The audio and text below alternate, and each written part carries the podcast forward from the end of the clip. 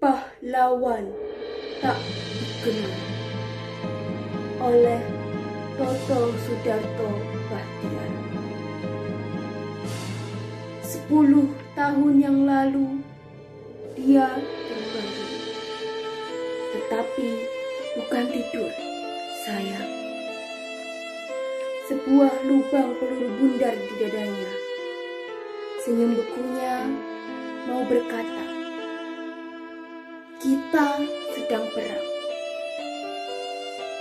Dia tidak ingat bila mana dia datang. Kedua lengannya memeluk senapan. Dia tidak tahu untuk siapa dia datang. Kemudian dia terbaring, tapi bukan tidur, sayang.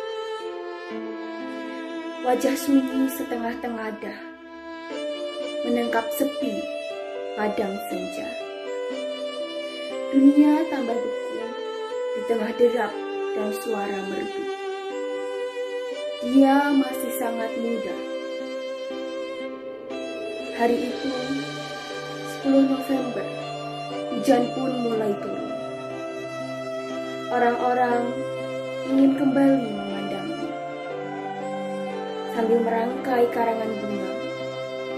Tapi yang nampak wajah-wajahnya sendiri yang tak dikenalnya. Sepuluh tahun yang lalu, ia terbaring. Tetapi bukan tidur, sayang. Sebuah peluru bundar di dadanya.